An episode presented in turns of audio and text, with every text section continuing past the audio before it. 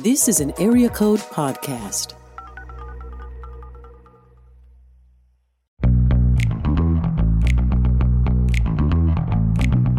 You're listening to Table of Malcontents, where Aaron Armstrong, Dave Schrader, and Scarlett Hildebeidel talk about the books they love and a few they really don't to help you be a better reader. Hey, everybody, welcome to today's episode of Table of Malcontents. I'm Aaron, and with me, as always, are Scarlett and Dave. Guys, how are you doing? Oh, sorry. Yes. I'm good. How are you? Great, great. You know, we're in um, week 473 of our social distancing experiment here. Yeah. Um, Wh- Where where are we in the movie? You know, the movie. Somebody's like jotting down notes in a script right now, and where are we on the, in this script? oh Is man, it like are we just delusional right now in that part Yes. where like people are denying it still, but like, you know, people haven't you know converted to zombies or started. I think we're you know, delusional. I don't know how I'm doing Yeah. at any given moment. well, okay. I mean, considering people are talking about drinking bleach and Lysol to try and cure this thing. Really? I mean, oh, goodness. well, you know, you know, Yeah. pretty. Dave uh, Dave tweeted the morning that we recorded this that uh, the, of the things he never thought he would have to do in his life, one of them was um, read a press release from Lysol, um, and yet today he did, and then I did as a result. So, uh, so that's a two year two week old joke now, everybody. Things just you know things could be so much yeah, worse. when you guys, when you hear this, yeah, this is t- two weeks ahead of time. So who knows what's going to be happening when this That's releases. right. That's right. This is a dangerous game that we're playing, everybody. Recording two weeks in advance because it means that the world could end before this actually airs. Or it could be like the day the world is ending when this airs and you're like, how you doing? And I'm like, I'm great. And it could be the day the world ends. Yeah. That's right. we'll That's see. right. Yeah. Well, hey, Ah. let's just go right into this though, since, since we we have uh, we have a guest, Drew Dyck, with us now. Drew, welcome, uh, and I'm sorry. Uh, I'm just I'm just gonna kind of just kind of go that You know, way. that was some good cultural appropriation. Uh, yeah. Uh, yeah, absolutely. So we're. but I've noticed that I have met more Canadians since I started uh, doing this podcast with Aaron. So I don't know what this is. So I, I, but then again, Drew, you and I met independent of Aaron, but I just feel like, you know, I could feel like, kind of like the force. I'm not going to say the Lord. I'm just going to say the force. Just kind of bringing you two together, and I thought if I can be like that for the sake of this podcast, then here we go. So, Drew, Yes. welcome. Thank you so much for having me. And I think it is the Lord actually who's bringing Canadians into your life. It's a clear blessing. Absolutely. of? God's chosen people in a way. And so that, that's a oh. huge blessing. Well, I like to think so. Interesting. Wow. The So, Jews might object, but yeah. Or the Americans, you know. or the Americans. maybe the maybe the Mormons. No, no, not the Mormons. No, no. You, you are the other chosen. How about that? There you go. Not Are we are we the frozen chosen? Oh, that's perfect. No. That's perfect. It works. There we go. We did it. Oh, Not a Uh, Calvinism joke, Canadian joke, everybody. oh, Scarlett, we need to exit this right now. We're yeah. done. Hey, I got to go, you guys. Just kidding. um, I, I will. I will say this. You know, since Drew, you're you're in Oregon, right? That's where you, you're living right now, correct? That's right. Yes, I de- I defected long ago from Canada to uh, the states, as we call it in Canada. Uh, So I've been south of the border now for 20 years. Is it? Yeah, it's been that long. Wow. Oh man. And so when I go back home, I am very suspect. Like they're like, you sound like a Southern politician. and yeah, so I'm only kind of like half Canadian at this point, but I still own it. Mm, So they'll as you call you, a, they'll call you a Southern politician, yet you've lived in Chicagoland and Oregon. Anywhere else I'm missing? Yeah, no, I- I've been around the states. I've Okay, been I didn't know So that. Okay. I lived in Pasadena for two and a half years. I lived That's in. where I'm from. Oh no way! I love Yes. Pasadena. First Baptist Pasadena. I was born in Pasadena Hospital. Amazing! It's a beautiful place. Like yes, it is. we wanted to stay, but we didn't have three million dollars to buy a townhome. So, Right. uh, um, and I lived in Florida for a stint too, like a year and a half. Me too. We're in Florida. Uh, oh my goodness! Yeah, Lake I Mary. know. I don't know Okay, if you know know what that is. that is. It's like No. it's twenty minutes from Orlando. Okay, we were Oh, in s- South in Miami. Oh, okay. Yeah, I Yeah. love Florida. Like people complain about Florida, it's too hot and there are bugs. And I'm like, this is incredible. I was like in the winter, I'm out swimming in the apartment pool uh, where we were living, and I'm like, this is incredible. I've been frozen my whole life. Finally, I was able to thaw out. That's right. We were thinking about doing that our first winter down here in Tennessee. You know, because it was 70 degrees outside. It was Right. amazing. Everyone's like, it's freezing. What are you doing in the pool? And I'm like, are you kidding? Yeah. This is paradise. no, I, uh, I, I don't care. I even if I ever actually acclimate to the weather, um, I am not going to wear a coat on principle unless it is snowing. Amen. Amen. Stay, stay Canadian, brother. That's right. That's right. I'll do it, eh? I can do it. Aaron, you're you're only in year four of this. So, I'm I'm almost at year four. That's right. Okay. All right. Yeah. By the time uh, quarantine lifts, maybe it'll be four years. Yeah, Aaron, Or you still sound much more Canadian. You sound much more Canadian than Drew does to me. Well, my Canadian accent's coming back a little bit. It- um, it is. I can because confirm that. Yeah. yeah, Yeah. because I was around Americans all day, every day, at uh, at the office, and now the only interaction I have with Americans is via Zoom. And so I'm talking to my family a whole lot more, which I mean is a good thing. Don't get me wrong, but um, you know, because they're they're nice people, and I've grown quite fond of them. But uh, but they uh, but uh, you know they have their accent, and I have my accent, and uh, you know mine's becoming more like theirs again, and I respect that. So are they Canadian too? Everybody is Canadian in my house. Everyone is Canadian in your house. Okay, see, my wife is American, which raises the Ah. question: How Canadian are my kids? We're gonna have to get some genetic Oh. testing done or something. Well, but they're yeah. at least fifty percent. at least fifty percent genetically. Genetically, Now, now legally, here's the here's the question: Do they have dual citizenship? no, not yet. Okay, and so Hmm. last time I went home, the guy at the um the border was like, first of all, I felt like an idiot because I gave him my American passport, and he's like, uh, "So you're Canadian?" I'm like, "Yeah, how'd you know?" He's like, "It's got your birthplace right here." So, uh, um, said, uh, and then he's like, "Are your do your, your uh, kids have their citizenship yet?" And I'm like, "I had no idea." That you can do that. Mm-hmm. Um, and he's like, "You better get on that, eh?" And so, That's right. Before before they take it away. exactly right. Mhm. So, well, yeah, right. we'll we'll do that, and then they'll be a little more Canadian.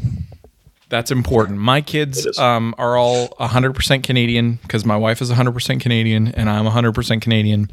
Um, although I'm following in the footsteps of um, my grandparents, actually, by um, all of us being, um, you know, if we ever pursue citizenship in the U.S., then we would all be first generation Americans. Um, Right. And and my grandparents were first generation Canadians, and technically my dad is a first generation Canadian as well. Are you So- going to do that? Are you going to Are you going to renounce your Canadian citizenship? You have to spit. on, you have to spit on a picture of the Queen. It's Well, really. I mean, we, you know, I don't think I don't know that my wife would have a problem with that. I mean, she's she's pretty anti anti monarchist at this point as it stands. Um, you know, I'm you know I'm just happy to be here. there and you go. um, That's it- the attitude. you know, it just depends on which oligarch is in power at that point, um, which which way the wind is blowing, and uh, you know, we'll see. Yep. I got my. I got three anchor babies, as I call Nice. them. So there's no way they're getting rid of me. Here. Yeah. See, we had joked about, um, you know, the possibility of figuring of do we want to plan for do we want to do we want to see how a fourth can come into the family, and if we did, that one would be named Anchor. there you go. Anchor Armstrong. That's right. It would Anchor Armstrong. What that would be it. that would be his or her middle name.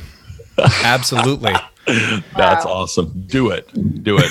You know what? You know what I'm amazed My, by? my wife is shaking her head no from another room. She doesn't know what's going on here, but she's like, You no. can sense the disapproval. Yeah. you know what's uh, funny to me still is how Americans react when they find out you're Canadian. Like, first of all, they, they just think it's funny. They start Yeah. laughing immediately when I tell them I'm Canadian. I don't know what it is. And and they'll believe just about anything you tell them about Canada. That's I right. could tell them I, you know, grew up hunting polar bears on the frozen tundra, and people just go for it. Um, and and I have to say this too. Sorry, I got to take a little dig at the Americans. that their knowledge of Canadian geography is somewhat lacking. So the best response I've gotten so far is when I told someone I was from Canada, they're like, "Canada, is that the capital of Toronto?" I was like, Yes. Oh wow. Not exactly. Okay, that- that's a weird one. Okay, that's out there, but Drew, what part of Canada are you from? Let me see if I know it, if I can picture it in my mind. Okay, What well, I'll be really surprised because it's a smaller town called Red Deer, uh, Alberta. I know Red Deer. You know Red Deer? Oh, I you're do know Red Deer. Of course you Yes, you're I Canadian. lived in That's Alberta, cheating. man. Oh, did you? Where'd you live? I did.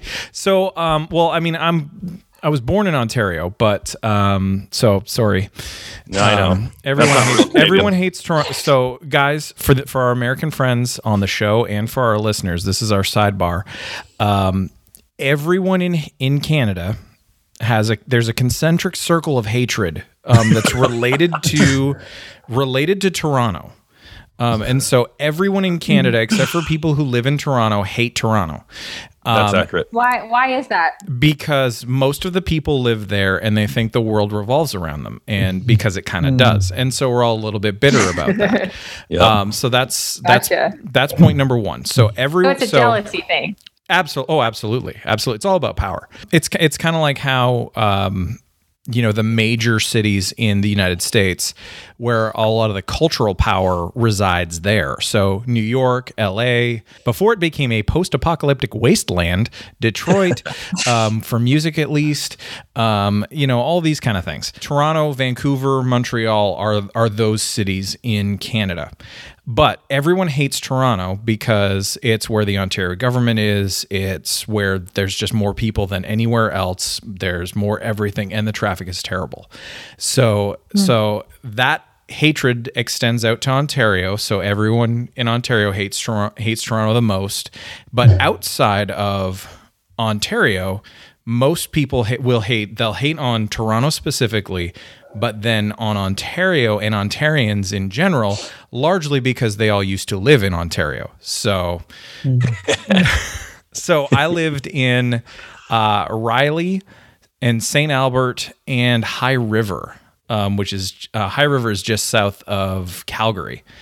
Um, Yes. So those were three places that I lived, but I'd been to Red Deer and, and a few other places uh, back Yep. in the day.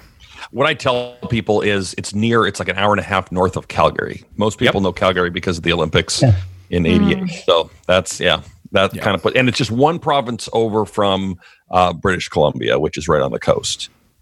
Yep. There you have it, man. I, I, I love some of the names of some of these cities. Um, of course, yes, I'm looking at a map because I'm that guy. Um, um, I mean, Whitehorse, uh, Yellowknife. Moose I mean- Jaw. Moose Jaw, man. My uh, It- my sister in law lives in Saska- uh, Saskatoon, um, Yeah. which Oh, is a great name. yes, in Saskatchewan, Saskatoon. Yes, My, my wife calls it Saskatchewan. So she Well, kind of. I mean, it used to be province Saskatchewan and, uh, town, so Oh, really? Oh, yeah, Probably. okay, that, that makes sense. I don't know. I mean, I'm I'm sure I'm lying, but uh, but you know, um, I always enjoyed um, again because you know as a former than returned Ontarian, um, I had to um, I had to hate on my fellow Ontarians a little bit when I came back from Alberta. Um, so we I remember in school reading. Um, uh, I don't remember the name of the book. I wish I did, but it was it was related to the First Nations experience um, in Canada, and this was in like seventh grade, and um, it involved a town that um, that is in Al- that's in Alberta called Wetaskiwin. Yes. And um, and so the Ontarians could not pronounce this because they'd never seen it before. They'd never heard it pronounced. And so they were like trying to do it phonetically. And we're like, Wetaskiwan? I'm like, no, it's Wetaskiwin. And I was, I, I, as a 12 year old, I may or may not have been uh, swearing. So there are some weird names. Uh, you know, you There grow up with them, they seem normal, but yep. it's true. It's true. I, I don't. This is- see, Scarlett. This is what happens. They get in this talk, and we're just kind of sitting here, like we don't know what's going on. We don't know where they're talking about. We're amused by it because the names are fun, no doubt about it. Yeah, we're definitely amused. Scarlett, you and I are just kind of sitting here, like I just don't know what to do. I love you people, I really do, but the names are so entertaining. so uh, no, what I was saying was. Uh, uh, uh, I feel like whenever um, I, I kind of look at Canada, I feel like, man, it seems like a nice place to go in the post-apocalyptic world. You know, I mean, it's, it's certainly. I figure things are going to get heated in the world, so let's go to Canada. Let's go north. Um, I, I don't hunt, but I feel like you know, there it's got to be rich in those types of resources. Um, and you would have a good time. Like people, I don't think would want to eat me. I think uh, I think they'd want to be friends and they have good laughter. Um, so I'm just telling you, when I check things on my list, and I have a list, guys. All right, Mm. going north is on my list. So That's well, Dave, I gotta tell you. Oh, sorry, I interrupted you. Keep going, please. no, oh, Oregon's on my list as well. So you know, any commentary in Oregon, Drew, go for it, please. Oh man. Yeah. Well, I don't know. I'm I'm not a native Oregonian, but I have lived uh, here in the Northwest for a total now of seven or eight years.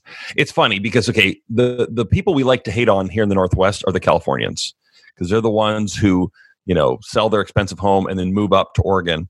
And then it's hilarious though because someone will be ripping on the Californians, and I'm like, okay, so where are you from? And then they're from somewhere else invariably because most people are transplants here. Uh, but yeah, Oregon is it's not a bad place to be uh, at the end of the world because we got a lot of trails, most of which are closed now, sadly.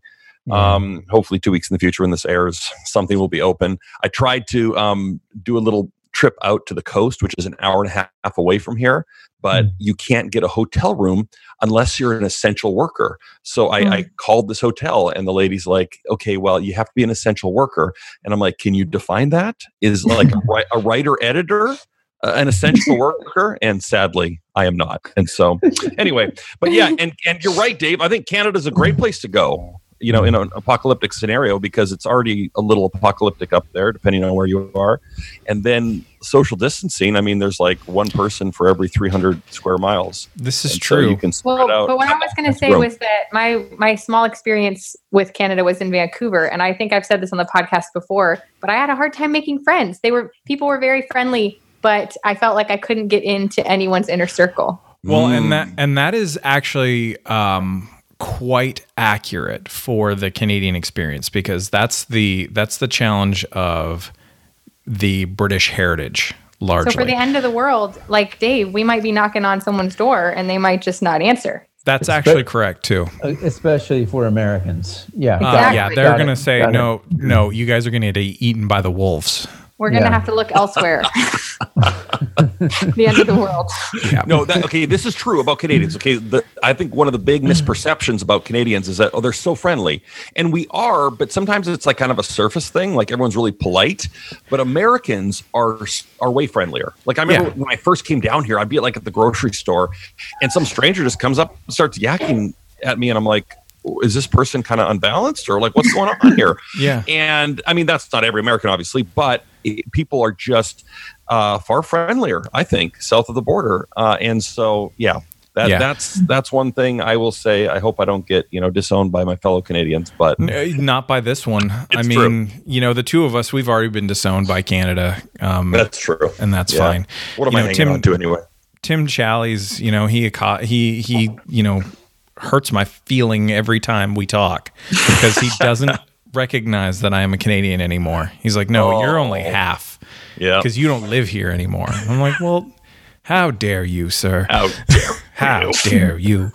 But uh, but no, I think that is a good point. I mean, I mean, really, what people confuse about Canadians is um, mistake for really that what they mistake for friendliness um, and sometimes this politeness is actually passive aggressiveness. Um, I mean, just look at Justin Trudeau and uh, the way he the way he does some stuff in the public. He um, will uh, what he'll do very often is he will uh, in these global forums he'll sit at the table and he'll he'll you know, quietly listen and you know he might provide a little bit of feedback. Um, and this was this is a, a real world example where uh, it was during like trade negotiations um, recently. And um, at the end of it all he's like like in the meeting he's being real agreeable and stuff like this. And then at the end of it he has a press conference and he's like canada will not be pushed around. And it's like really? Really I mean, What? Yeah. I don't- big I don't breakfast is going to cause some trouble here. I, I don't follow Canadian politics. I'm ashamed to say enough. You're not Um, missing anything. I'm not missing much. I know, I know. I, and I see my friends on Facebook that are, you know, uh, always uh, angry about something up there. But anyway, I will say this about Trudeau, though. Uh, he's got a pretty strong sock game. Have you seen his socks? He's always I got have not. Yeah, this is this is the thing he does. He's got great hair and great socks. He's got these colorful, funky socks all the time. So Mm-hmm. that's I'm, all I know. I'm googling this now. Yeah. Um, uh, guys, did I share? I can't remember if I shared with you um, the the um, the remix of a clip from a press conference that he gave recently that was all on uh, coronavirus protection measures and stuff like this. And uh, he, in this press conference, he had he was talking about things that you can do, wearing a mask and things like this. And he said, you know, to avoid speaking, he's like, and he just it was just a slip and said speaking moistly. Yes, and, I saw uh, that. was it was they so some joker turned this into a song um, like they did with the kenneth copeland covid-19 rap and it is amazing. Um, but what's really funny is is in the press conference he basically knew this was going to happen because he was like oh that's not a very pleasant image at all. So he's at least self-aware enough to know about some of the goofy and stupid things he says so that i appreciate about him Uh, here's to hoping speaking moistly doesn't enter the the popular lexicon. too late Yeah, Too late. please, You're right. Yeah, ironically, it's there.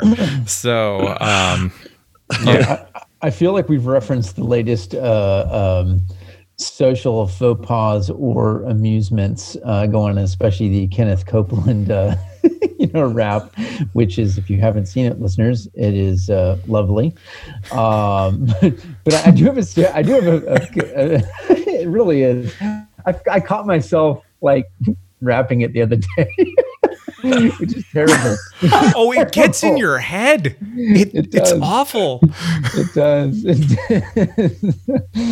oh, and then it's the piercing eyes through your soul. Um, okay. no, Drew, serious question.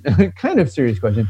What do you love most about the online world right now? And then I think we kind of know what the worst is, but if you want to shed any light on that too, like uh, I'm serious. Like, what do you love about it most? Because you are one of the most fun people to follow on Twitter. Yes, you are. And, Oh, thank you. Yeah.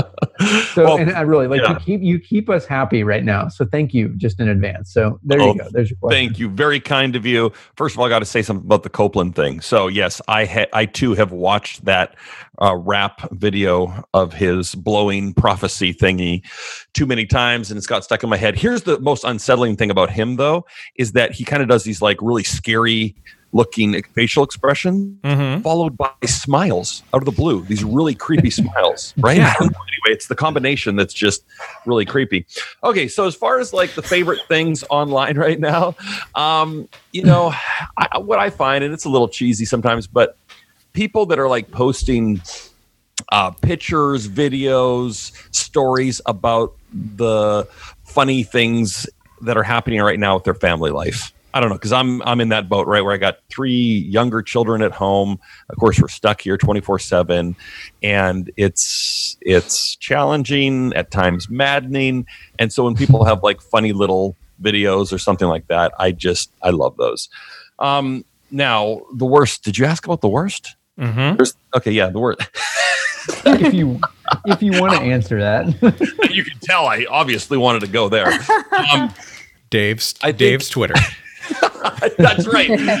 Thanks for complimenting my Twitter, Dave. But I was no. Um, I I think that the the most challenge. Well, other than Zoom, Zoom's pretty bad, right? I'm getting a little sick of Zoom meetings, but it's all good. Um, and good things happen over Zoom too. But I think all the experts, and I put experts in quotes there, that are you know that all, everyone has an opinion about this virus, about how it's going to go, who's to blame. And sometimes I'm like, is it okay just to say that maybe I don't know, that I don't know what's going to happen, I don't know who's completely to blame um, because it is funny and, and, there's an expression for this that i love that um, oh what's his name john Dickson. he's an australian scholar uh, church scholar um, early church scholar uh, and he calls this competence extrapolation that is when someone is an expert in one area say it's theology but then you decide i'm an epidemiologist as well and i'm going to opine on you know where coronavirus and, and how we can get rid of it. Um, so that's that's something that's a little tiring at this time when people have way too much time to spend online to begin with, and then they think they're an expert in everything. There you go. But what if they are an expert in these things? I mean, then they, they are, are watch bloggers at that point. So there you go. They're quick studies. Oh gosh, I know. it's like it's like they've all come out. They all feel like they've got something to say. It's really funny. Oh right. gosh. And I've been guilty of it myself. Okay, I mean, I get it. Right? You read like three articles and listen to a podcast, and you're like, oh yeah, I know all about that. yeah. I better say something about that. yes. I, I think it's also it's funny like you know certainly we, we don't lack information the question is you know uh, what's uh, what what is relevant what is trusted and I guess that's uh, debatable uh, these days um, and then just as, as you said like it's okay not to say anything too it's okay right. to it's okay to wait and and see what happens because the reality is like you know history is going to judge all these things when it has the opportunity to really look at like w- w- with the benefit of that context to look back what's happened and also why people reacted this way or that way. It's because this is the information they had you know at the time. And uh, yeah but it's uh, yeah but we're not there yet. That's the point.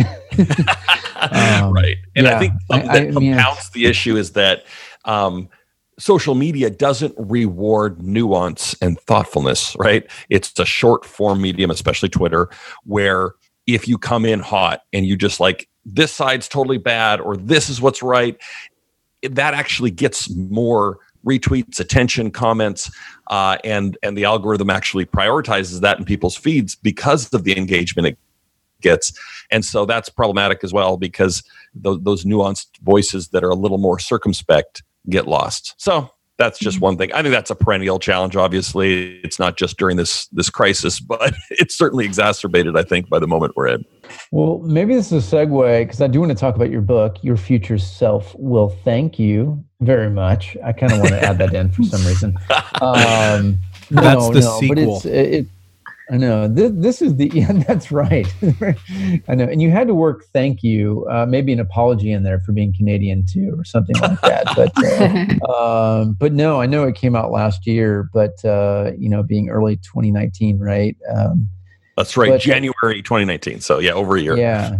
Tell us a little bit about it. I'm going to read for the purpose of everyone else the subtitle. You know, it's Secrets to Self Control from the Bible and Brain Science. And then parentheses, a guide for sinners, quitters, and procrastinators, which makes me laugh because I'm like, oh man, this is like fantastic.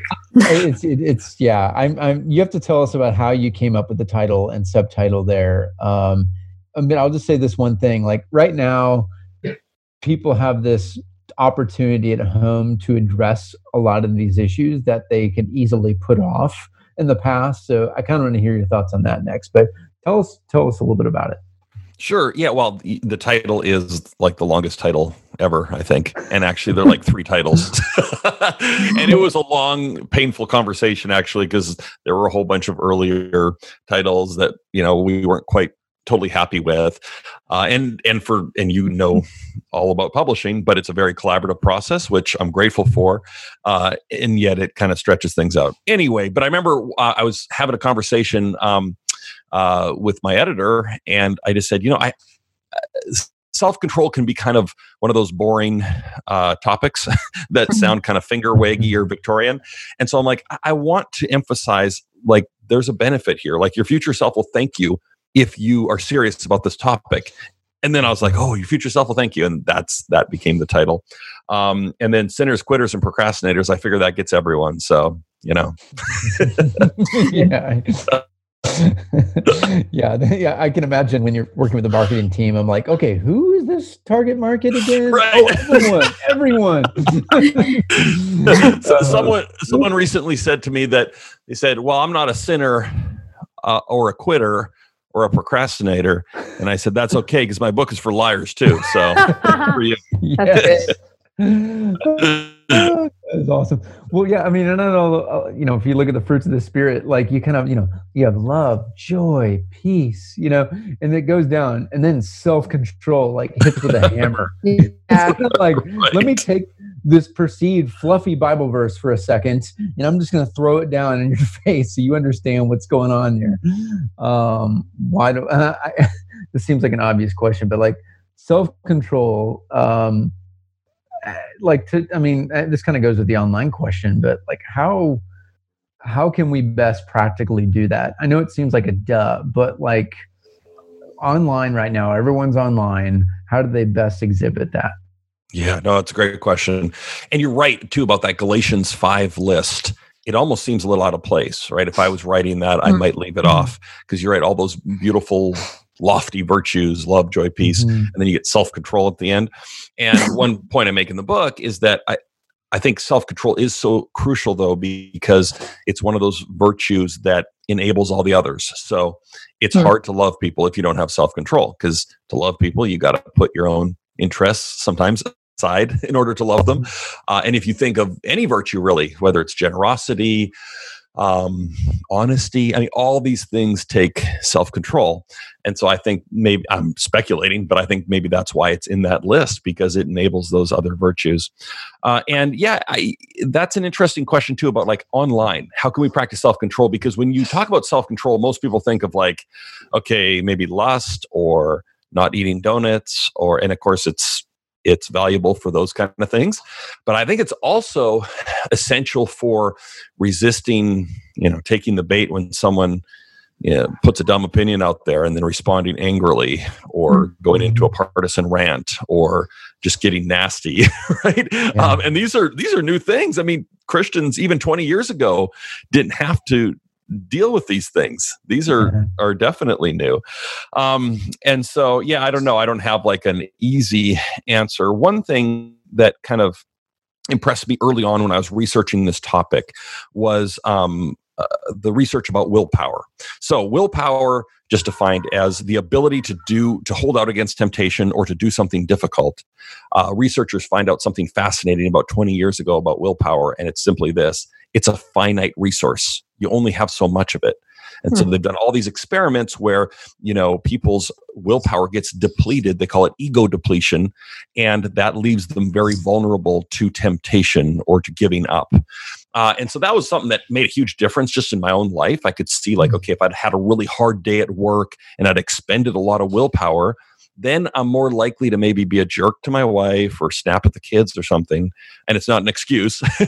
Um, but and and I, I started to think about the biblical stories too, like about Elijah when he has that huge, you know, showdown with the prophets of Baal uh, on Mount Carmel, and then he goes and cries in a cave, right? So it's like Mhm. we're we're finite creatures. This isn't a surprise, I guess, you know, when you when you're a Christian, because this is how the Bible describes us, I think, as these finite, fallible creatures.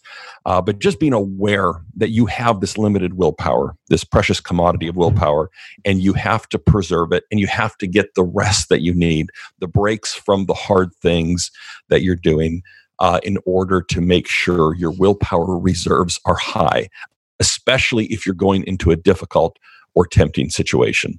So that's just been Mm. something. And then, you know, another thing, I wish I would have put this in the book. I didn't. All the advice I give in there, any sort of life hacks you see or anything, none of it works without sleep. None of it works without sleep. If you don't have a good night's rest um, and you try to, you know, yeah, sleep three or four hours a night or something stupid, uh, that is the Mm. most devastating thing. And this is from the research that you can do for your willpower. It just totally Mm. depletes it. And then you're a sitting duck for whatever vice that you have. It's just very difficult to operate that way. Wow. Yeah, I, I just want to know how to stop biting my nails because I wrote that on here on my notes. Me too. Drew, please help us. Okay. Have The you tried stuff that you elec- paint on electric your nails shocks? Yes. No, no, my, my wife has gotten to the point where she like will slap me and, uh, and and she's trying to slap my hand away but it ends up being like a face slap and i'm like okay i don't know The only thing I have there. ever found that works is fake nails, and you probably shouldn't do that. So I don't know. Thanks, That's Scarlett. awesome. Well, slapping. I mean, that's one thing. I haven't tried that uh, for bad habits, but no, and that's that's a seemingly silly one, but I can I get it. That's that's a common Yeah. thing, and there are a lot of kind of Mhm. little, you know, quirks or tics that we have, things that we want to cut out of our lives. You know, one thing that I think is really valuable is um, writing down a script for how you're going to respond when you're tempted to do something even like biting your nails okay so Yeah. you go you you predetermine a behavior that you're going to do instead of the the biting here's the other thing often our habits are triggered by um, uh, some sort of a negative emotion. So when we're anxious, maybe you're more likely to bite your nails, or you're Yeah. bored, or whatever the case is. So recognizing some of those triggers, and then uh, committing beforehand. Okay, instead of biting my nails, whenever I feel that that tug, I'm going to go and I don't know. Let's spiritualize it. I'm going to pray for someone, right? I don't know what it is, right? Um, Or it could even be something else, like okay, I'm going to go for a walk, or and so that every time you kind of feel that that desire, that trigger to do something, you have an alternative behavior. Another uh, huge part of this issue um, is habits. We, we we tend to think that most of our behavior is just the the product of conscious thought, like we're just kind of going through our lives like these rational creatures and deciding what to do all the time. But the truth is, most of the time, we're just defaulting to habits, these unconscious routines that we have in our lives. Mhm. Um, and one study showed that about 50% of all of our actions are the result of habit. And so that was a big part of this for me is looking, I, I read all the books about habits and there's the habit loop. It's got three parts. There's the, the cue, the thing that initiates the behavior. There's the routine, the actual behavior. And then there's some sort of reward, some payoff for doing that. And as you go through that habit loop, um, cue, routine, reward, cue, routine, reward, as you do it more and more, it gets cemented into place. And so it becomes very hard to break. And that can be a good thing if it's a good habit, or it can be a really bad thing. And the key to breaking a bad habit is replacing it with a good one. So I'll give you an example from my own life. So, um, for as long as I can remember, I always wanted to start my day by reading the Bible. Mm. And um, and for a couple reasons. First of all, if I, I- if I don't start my day uh, reading the Bible, it's not going to happen later in the day. I just don't get around to it. Um, but when I try to do that, and I swear, like I'd go to bed, I'll be like, okay, tomorrow's the day. I'm going to do it. I'm going to even five minutes. I'm just going to you know wake up and read a psalm. I'd never do it because I realized I had a bad habit, and the bad habit was I'd reach for my phone on my nightstand as soon as I woke up. You know, sleep still in my eyes, and I'm pulling up Twitter or I'm jumping on email or I'm checking the news, which is fine, but it wasn't the day the way I wanted to start the day, um, and it was preventing me from reading my Bible. And so eventually, I mean, I tried a few things, but then finally, I had to uh, get the phone off my nightstand and drag my big black Bible out of retirement and plunk it down there in its place. But the beauty was, uh, I was already conditioned to roll out of bed and consume content. But now, instead of reaching for my phone, I was reaching for my Bible. And just that little switch made a huge difference in my ability to actually read my Bible in the morning rather than jump on my phone. So that's a, you know, silly little life hack, but it's made a big difference for me. No, I, I remember uh, I remember Trevin Wax sharing that with me. There's others too in the in the room, but just that fact of your temptation is absolutely to go there. And first of all, we all work in this online world, so it's not as though there's not value in certainly Right. uh, of having this level of engagement. Gosh, we're talking online right now uh, through this. I mean, there, there, Wait, there's, we are? There's, um, but he says, like, just just imagine you starting your day out that way of of, of being rooted in God's word, like of how that sets the tone for everything else. And the reality is, I I have a good habit of yes, reading my Bible and reading books to start the day before television goes on. I'm still catching myself going to my phone. I, that was been one of those things. Like, why? Because I take it downstairs. Why can't it just stay down there? It certainly can. What's the you know? But but the point is, it's um, it's it's uh, it's not so easy. But the habit, as you build, becomes then this kind of natural thing of like, okay, I've gotten through this, and uh, it's a wonderful, beautiful thing. Um, but but you got to switch that gear, right? And I guess then it becomes like, how do you just switch the gear? You know? Right. Yeah. And no, and you're right. And the beauty of a good habit is that once it's in place, it doesn't require a lot of willpower, which, you know, yeah. as I said, is a finite resource. You only have so much of it. Uh, so when you're doing, when you're in the process of following through on a habit, you're not expending willpower or very little anyway. And yeah. so, and, and some people think, well, that's almost like cheating if, if you have a good habit, say praying or reading your Bible. But I think that's actually when you're when you're starting to build real character, it's something that's habitual. It's something that becomes a pattern in your life, um, and I think that's okay. That's just how that's how we're wired. Is that when we do something repetitively, it takes less conscious effort. Mm-hmm. Um, and so that yeah, that was a big part of this topic of self control. That uh, you know, I just thought, okay, someone has a lot of self control. It's because there's some sort of ninja who can sit there and like muster up the willpower and the sheer determination to do the right thing every time. But it's often the person who's built in these habits to their life that can kind of carry them in a way. Mm. Love that. I love that. Mm-hmm. Man. All right. Um, let me pivot for a second too. So, so Drew, what has it been? Two years you've been at Moody now? Is it? Am I getting that right? Is it three years? Um, it's I'm, been four Four. And, oh, yeah, four. I can't. And I can't believe that. You said, no, you said okay. two, and I'm like, yeah, that's about yeah. right. And then I'm doing the math. No, it's been four. It's just how wow. things go. So, okay. yeah. yeah. So, so I am uh, acquisitions editor at Moody, uh, which is a great job. I just love it because, you know, the way I describe it is I'm kind of in ministry, but more like you know, the the guy in the support uh, uh supporting role for uh, especially church leaders. That's kind of the space that I acquire for books that are for um, pastors and other church leaders.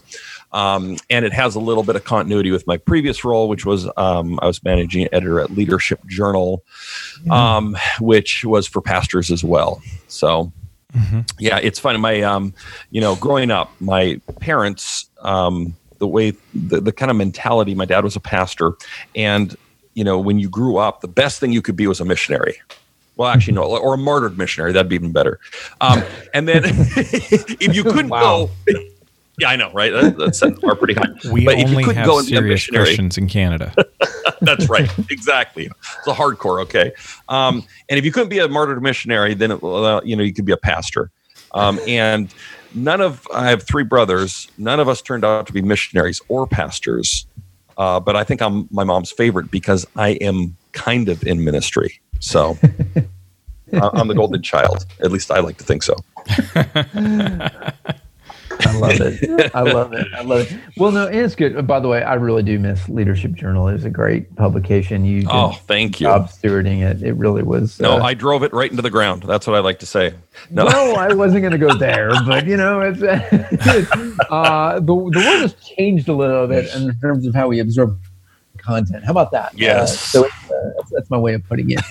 no, no, no. I, I, think, you know, there's lots of things where they have their time and place, certainly, and that's lived on different ways, of course. It's just, uh, um, you've got to go with kind of how they are. So, um, yeah. And, uh, you know, I should add too that, so I still have a, a small role with CT um, as one of the contributing editors for CT Pastors. Yes. And CT Pastors is the, the online equivalent of what leadership used to be.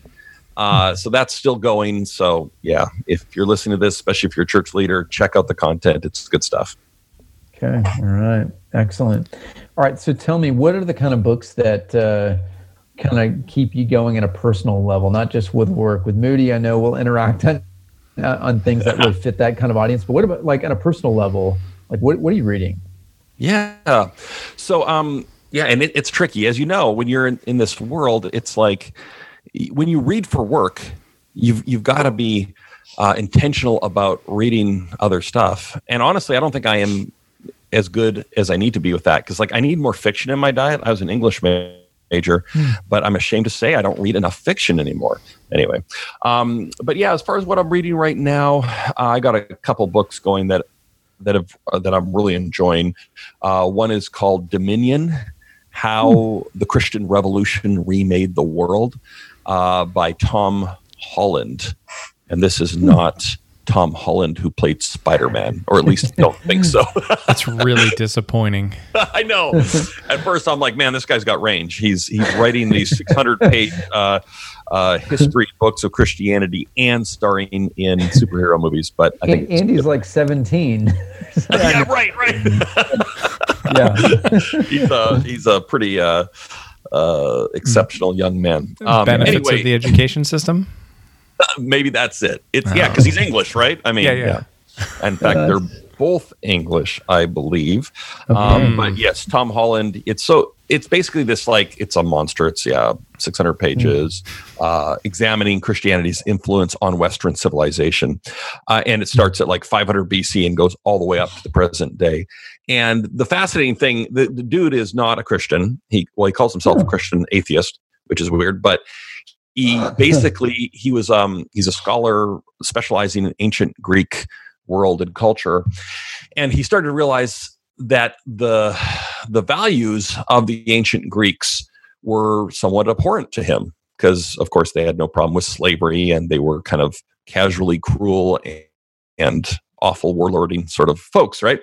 And he's like well why does this disturb me so much? And he realized the truth is because i'm in you know product of western civilization i have inherited my ethics from christianity Mm. uh, along with their concern for marginalized people and um, you know bizarre beliefs like sexuality is sacred and that people have inherent worth. And and so he, he realized and so his his book is basically arguing that the reach even on you know post-christian cultures the reach of christian ethics and morality are so far reaching and and really unappreciated by a lot of secular people because they just take for granted that of course we should you know care about poor folks and about marginalized people and that in sexuality consent matters. Even these ideas he traces back to the judeo-christian heritage. Anyway so fascinating book. It reads like a novel which is awesome. It's just like an engrossing read. Um, and so and i'm only like a quarter way through maybe but it is fascinating absolutely fascinating. Interesting. There you go. So there's a plug for Dominion. The other one I'm reading right now is uh, The Decadent Society, uh, which is by Ross uh, Douthat, the New York Times columnist. Um, and yeah, that's a fascinating thesis. Is basically we're in this stage in history, at least here in the West, where um, and what he means by decadent isn't like we eat too much chocolate cake, which we probably do anyway. But he kind of means that we're like uh, not dynamic as a culture. We're not future oriented like we used to be. We're sort of resting on our laurels and mm-hmm. not losing hope. Here, I got a, I got a quote I got to read to you. This is amazing.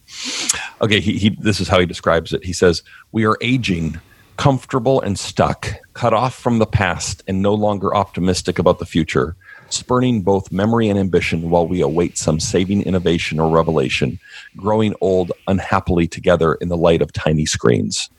I was like, oh no. Wow. So that brings it right back to the phones. There you go. You see what I did? There we go. Thanks for bringing it around. And people are listening to this probably through their phones. So, There you go. You know, and you like can feel- said, phones aren't categorically bad. So yeah, there you go. they have the There you go. downside. All I feel. I feel worse after this conversation. I don't know what to say. Well, that's usually how conversations with Canadians go. So That's right, man. it's We love bringing you down. We love Right. bringing you down. Everyone's got to be equally unhappy, and uh, and we're going to be fine. So on uh, on that note, guys, we've got to wrap it up, and I've got to tell you why because I have a meeting in exactly three minutes. Oh my goodness. Yes.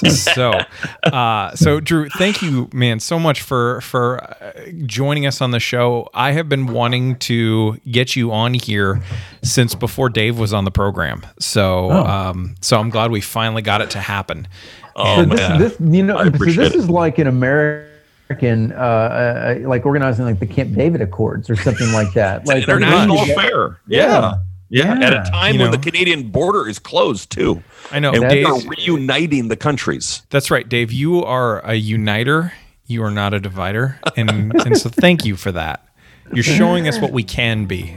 You're welcome. You. Totally. I don't I don't want to overstate things, but when people look back at this moment in history, I think they'll look at this podcast This podcast, this moment- episode. There was an unprecedented unity between the two countries. I don't That's know. right. Maybe This, I- I- this was I a sign you of hope right now. I'm just glad you didn't say this was our Normandy. no, wait a minute. Whoa, hey.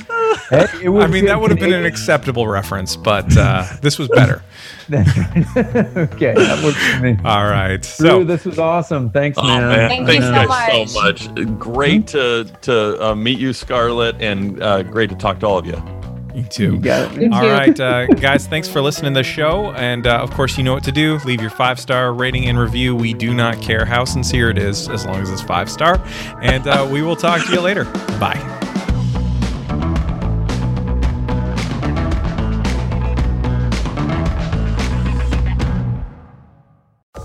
This is an Area Code Podcast.